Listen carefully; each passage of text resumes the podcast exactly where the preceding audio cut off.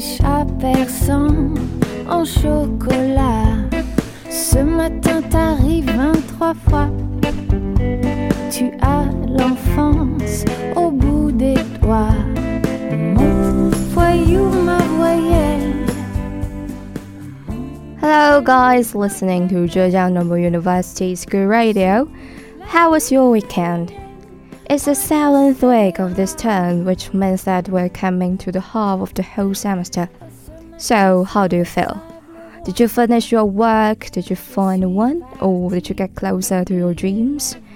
Anyway, good luck to any one of you. Thank you for spending time with me. This is News Broadcasting, and you are now listening to English Bridge. During this episode, we're going to share some British love stories, which are much moderner than the ones we had before. Now get ready, and we'll begin after a short piece of music.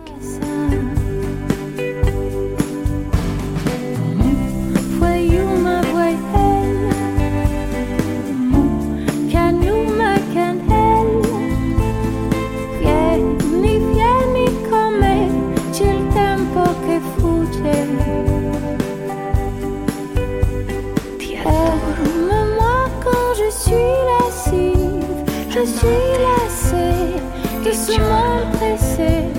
Je m'en vais désormais sur oublier la ville aux heures d'été. Ce matin, la lagune est là, vêtue de rose, Vénus à. In our modern world, there is something we all search for love. Today, we're going to share something easier for you to understand. Now, welcome to the age of modern romance. It's 1917 and the Great War is at its peak. Millions of men have been taken away, not just from home, but from a generation of women. The six formers of the Bournemouth Girls' School have assembled for an important address from their senior mistress, who told them that only one in ten of them can ever hope to marry. The men who might have married them have all been killed, and girls have to make their way in the world as best as they can. Sitting among the pupils, if that classroom was Rosamund Essex. And years later, when she came to write her autobiography, she remembered what a significant moment that had been. In her book, she wrote, It was one of the most faithful statements of my life. Quite simply, there was no one available. There would be no husband, no children, no sexual outlet, no natural bones of men and women. It was going to be a struggle indeed. And it turned out that only one in ten of Rosamund's classmates would get married, and she was among those who didn't. The gulf between the sexes had ever been greater. Many of the men who had survived the war were physically or emotionally broken. A, um, a, a generation of so-called surplus women were left unmarried and were also left holding things together. Romance seemed far rich, but life not always went its way right. So, fortunately, help was at hand.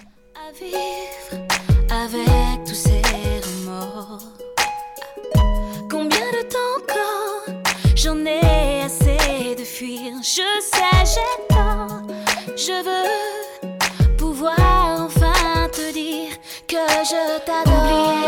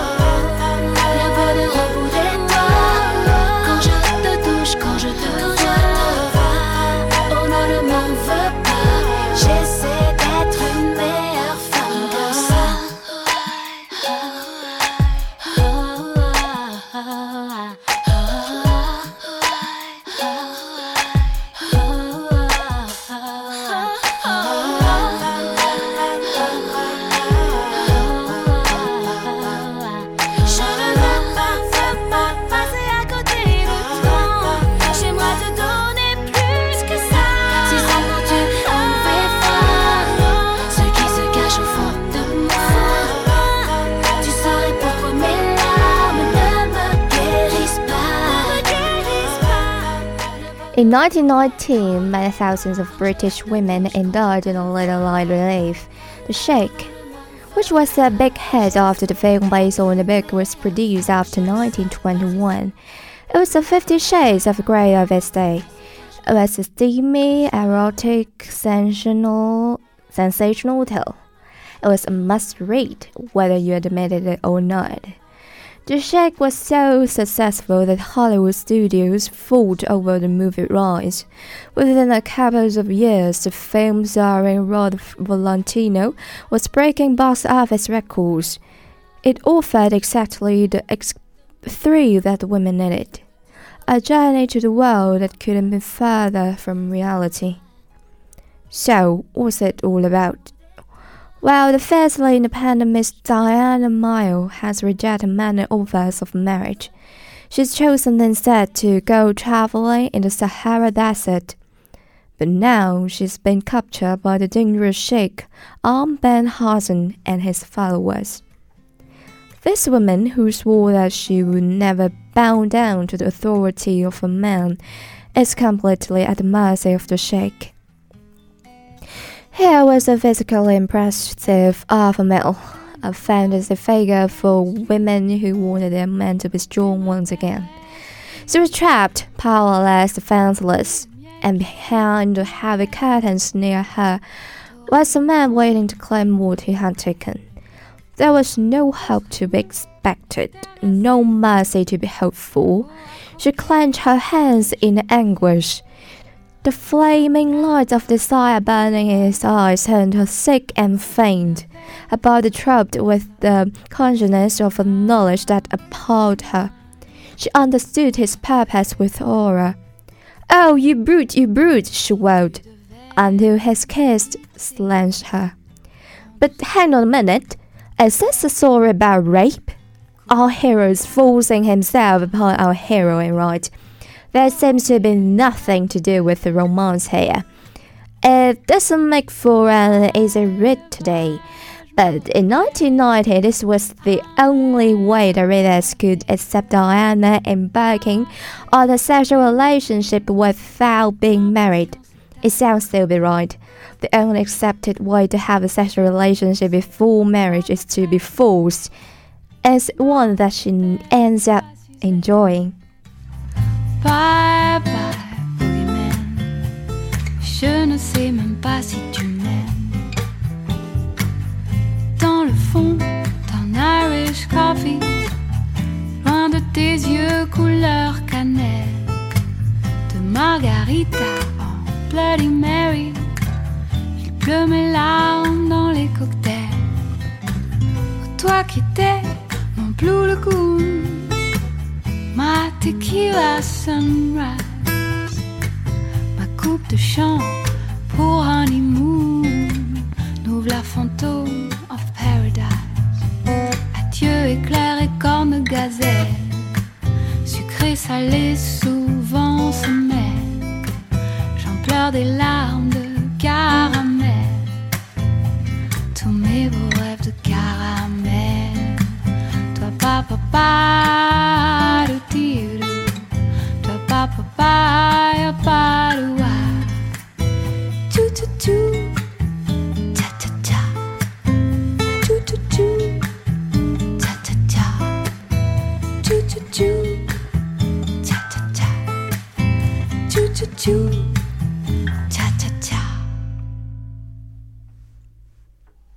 The novel celebrates female sexual desire without any guilt. There are so many words and phrases that I want to share with you. I bet you have never imagined how sweet and plain with humans words can be. But in order to make sure that my episode is allowed to be broadcast here and not banned because of spreading carnal books, I strongly recommend you to read books Sheikh at home a new world to open to you. This basic page turner was the debut novel of the wife of a pig farmer from Derbyshire, Alice Maude Hull, whose husband Percy had been called up at outbreak of war. The bored and frustrated Alice wrote a book to destroy herself at the time when she felt all her wrong, and she obviously struck a chord. Realities for the Sheikh and her later novels came to the equivalent of 50 million pounds.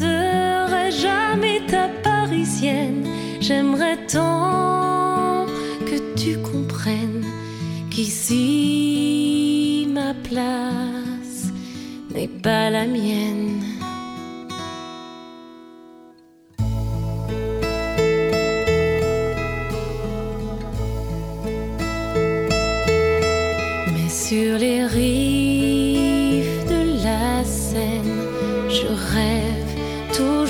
Pleine mer. Ce n'est pas pour te faire de la peine, ce n'est pas pour jeter la pierre, ce n'est pas pour faire de scène, ce n'est pas pour croiser le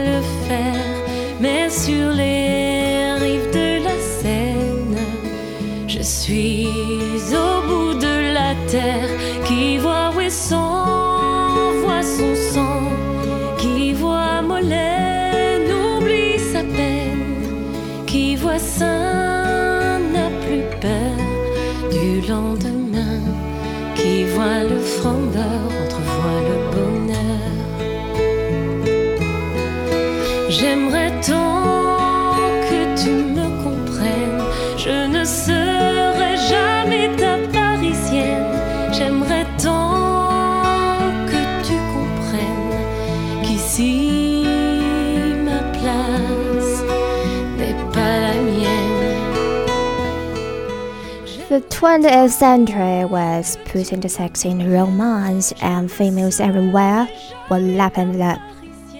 E.M. Hull had understood what women, both married and unmarried, wanted in post war years. Her novels was tapping into curiosity about sex, a subject that had been off limits.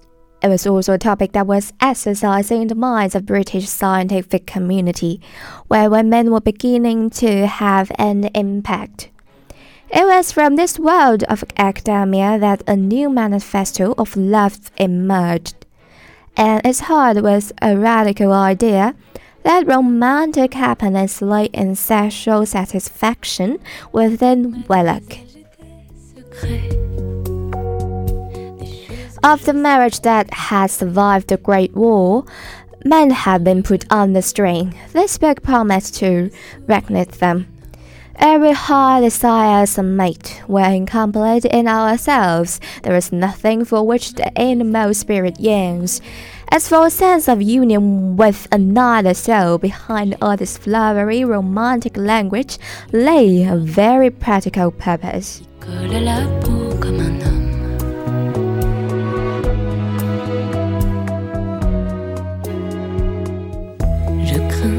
Savoir un peu trop. L'amour aura ma peau. Je crains d'en savoir un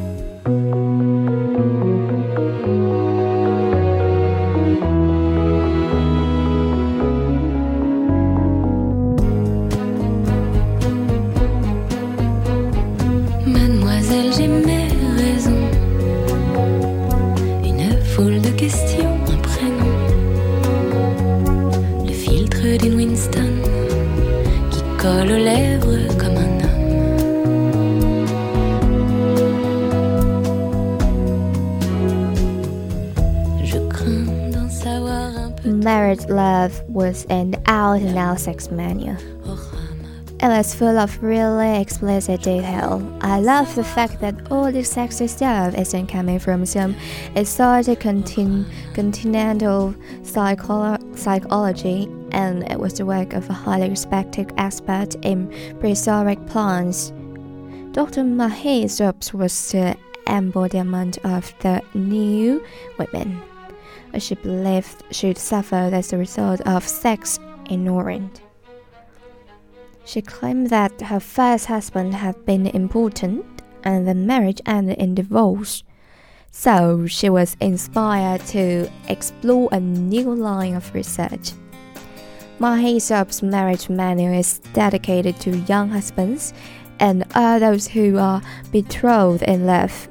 She set out to educate couples that having a good sex life. A satisfying sex life is central to the physical and emotional well-being, both of the man and here is a surprising bit of the woman too. The book became a massive talking point and a bestseller. The scientist has succeeded in her intention to electrify the public. Marie Stopes had rewritten, rewritten the rules of romance.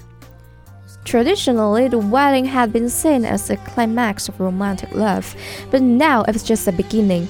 If you follow her advice and had great sex, you could keep alive the excitement of courtship within marriage. She is suggesting that supposed to keep a sort of one-stop shop for all your um, emotional and physical needs. C'est notre histoire d'amour,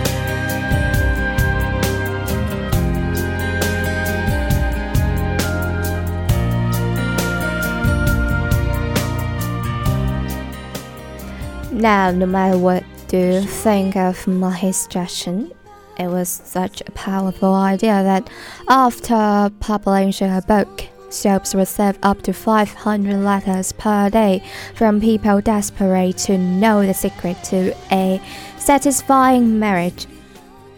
Now, let us have a look at some of these letters.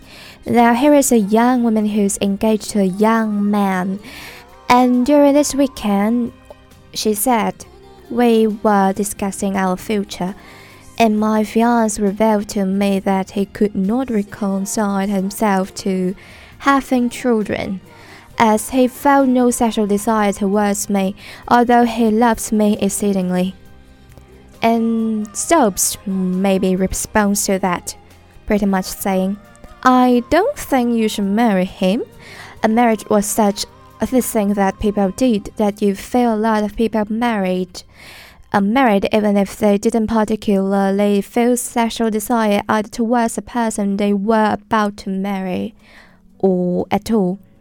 Um, it seems to be a nice thing that Marie had done. So, what happened then in the society, do you think? Le seul horizon que je vois par la fenêtre, le seul sommeil qui pourra me faire t'embrasserai juste avant de disparaître.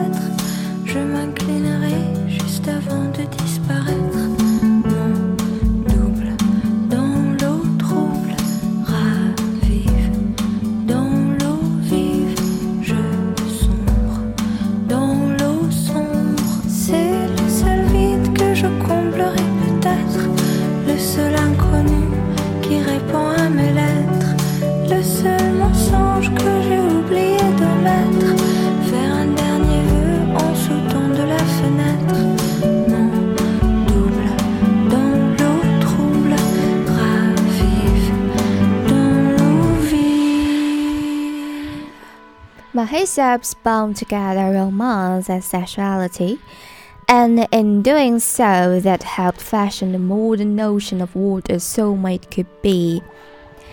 A very different writer wanted to explore similar territory, but he wasn't going to kowtow to contemporary moral convention. D.H. Lawrence was a romantic maverick. In his infamous book, Lady Chatterley's Lover, he rips up the rulebook of romance. He believes the pursuit of the perfect union shouldn't be constrained by marriage or by class. His heroine, the aristocrat aristocratic Lady Constance Chatterley, is married, but she finds her soulmate is the gamekeeper Oliver Mellors. Well, they finally get together. It's explosive, right? It's often remembered for being a steamy, sexy book. But I think that Lady Chatterley sits squarely in the great tradition of British romance, and it is said to have been inspired by the real life love affair to one of Lawrence's acquaintances.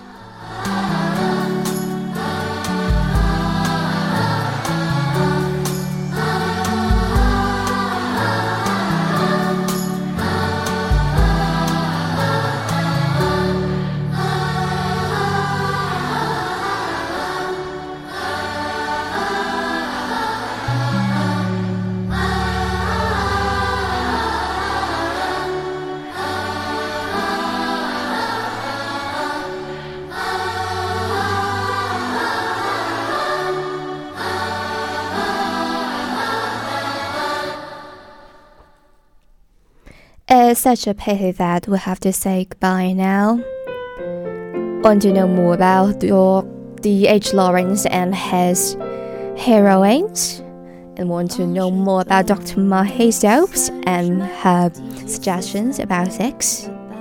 Keep focused on my next episode. This is News Breaking and wish you a nice week.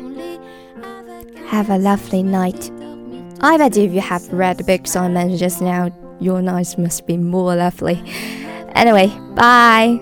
sais pas choisir, c'est bien embêtant. Je vous le fais pas dire. Ah non, mais vraiment, je ne sais pas choisir. C'est tellement troublant. Laissez-moi dormir